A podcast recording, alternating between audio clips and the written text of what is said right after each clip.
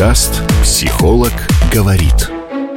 Всем привет! Меня зовут Елена Караберова, и я семейный психолог. Чаще всего я работаю с вопросами отношений мужско-женских, детско-родительских, дружеских. Сегодня в подкасте «Психолог говорит» я отвечаю на ваши вопросы, которые вы мне задаете в Инстаграм. Первый вопрос. Добрый день. Чувствую, что мужчина обманывает. Типа заболел, потом, говорит, к отцу ездил и катался на квадроцикле с собакой. На связи не было целый день. Телефон, говорит, в кармане лежал. Не слышал, хотя из рук его не выпускает. Как реагировать? Вопрос, конечно, интересный, как реагировать. Хочется спросить, а что вы чувствуете в тот момент, когда э, целый день ваш партнер не выходил на связь? В целом важно понимать, какой это этап отношений так получилось, что я знаю, кто задавал вопрос, и я знаю, что это начальный этап отношений. На начальном этапе отношений, если вдруг он пропал на один день, я, честно, не вижу в этом абсолютно ничего страшного. Если это становится системой, то это звоночек к тому, чтобы выйти из контакта или хотя бы попытаться открыто выяснить отношения.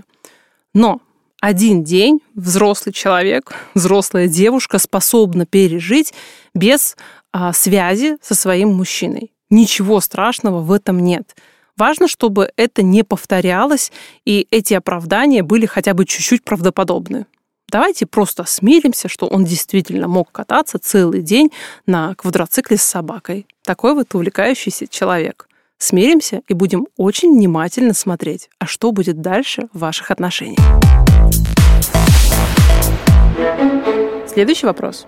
Как научиться расслабляться? Столько мыслей в голове, напряжения, не получается даже 20 минут полежать в ванной, рука тянется к телефону.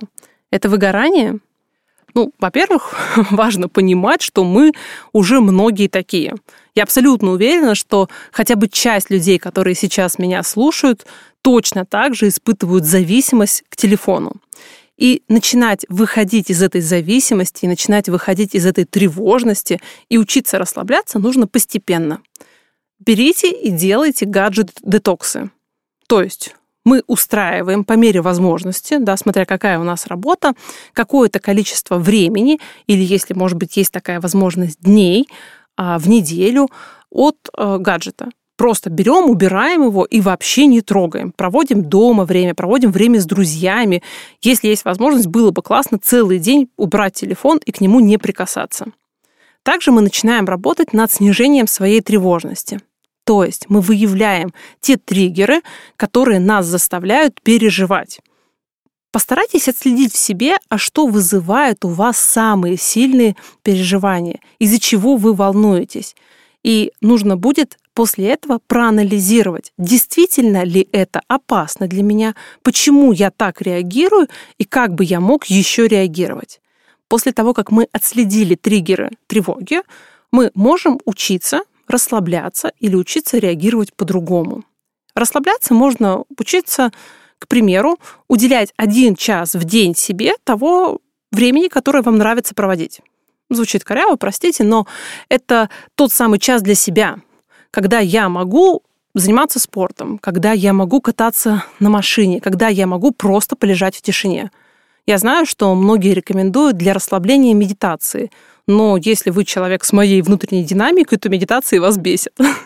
Поэтому проводите время так, как вам нравится. Сделайте это вашей традицией уделять один час времени только для самой или для самого себя. Психолог говорит.